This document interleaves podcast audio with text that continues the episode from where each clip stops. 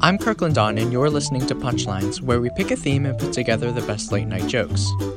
Today's theme Republicans' failure on healthcare.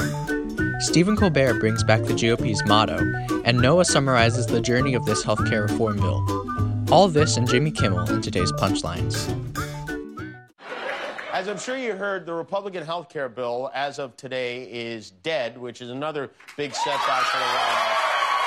And so this morning, the president fired up his little orange thumbs and he tweeted, We were let down by all of the Democrats and a few Republicans. Most Republicans were loyal, terrific, and worked really hard. We will return, which I think is what Gargamel yells at the end of every. It was always a long shot because the Republicans control only all three branches of government. Can't be expected to do everything. The Senate plan officially collapsed. And luckily for Republicans, they had parliamentary genius and foreskin impersonator Mitch McConnell in their corner. The Senate's Plan B for Trump care seems dead, and Plan C had barely been introduced before it was slain as well. GOP senators balking at Majority Leader Mitch McConnell's proposal to ditch a replacement for Obamacare and instead just going to outright repeal without a replacement. At least three Republican senators say they will not support that option. Ooh, all the Senate ladies, all the Senate ladies hold the plan up, but no, no, no, no, no, no, no, no, no, no, no, no. Yeah. Republicans said one thing for the last four elections.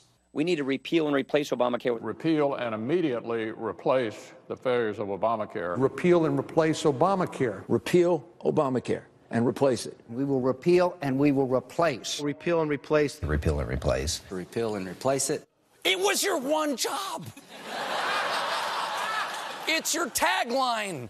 It's your motto. It's Paul Ryan's tramp stamp. It's good. Wow. He looks good. But Trump said today the Senate should just move on and let Obamacare fail without replacing it, which I have to say it's refreshing to have a president who's okay with letting his fellow Americans die just to prove his point. This is a good time to remind you that when they knew Barack Obama would veto it, the GOP voted more than 60 times to repeal Obamacare. But now that they can actually do it, they don't have the balls. All those times they voted, they must have just been yanking their own lever.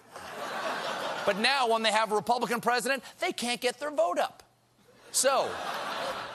And that's how the Republican health care plan came and went, with them failing to get their votes and the president playing pretend in the White House. So the truth is, for the Republicans, it's not looking good.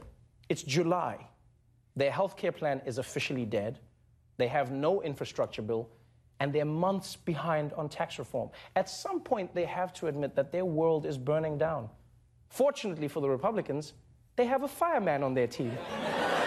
but perhaps the best part of Trump's reaction was this real, actual screen grab from Fox News with the lower third Trump, eventually, we will get something done.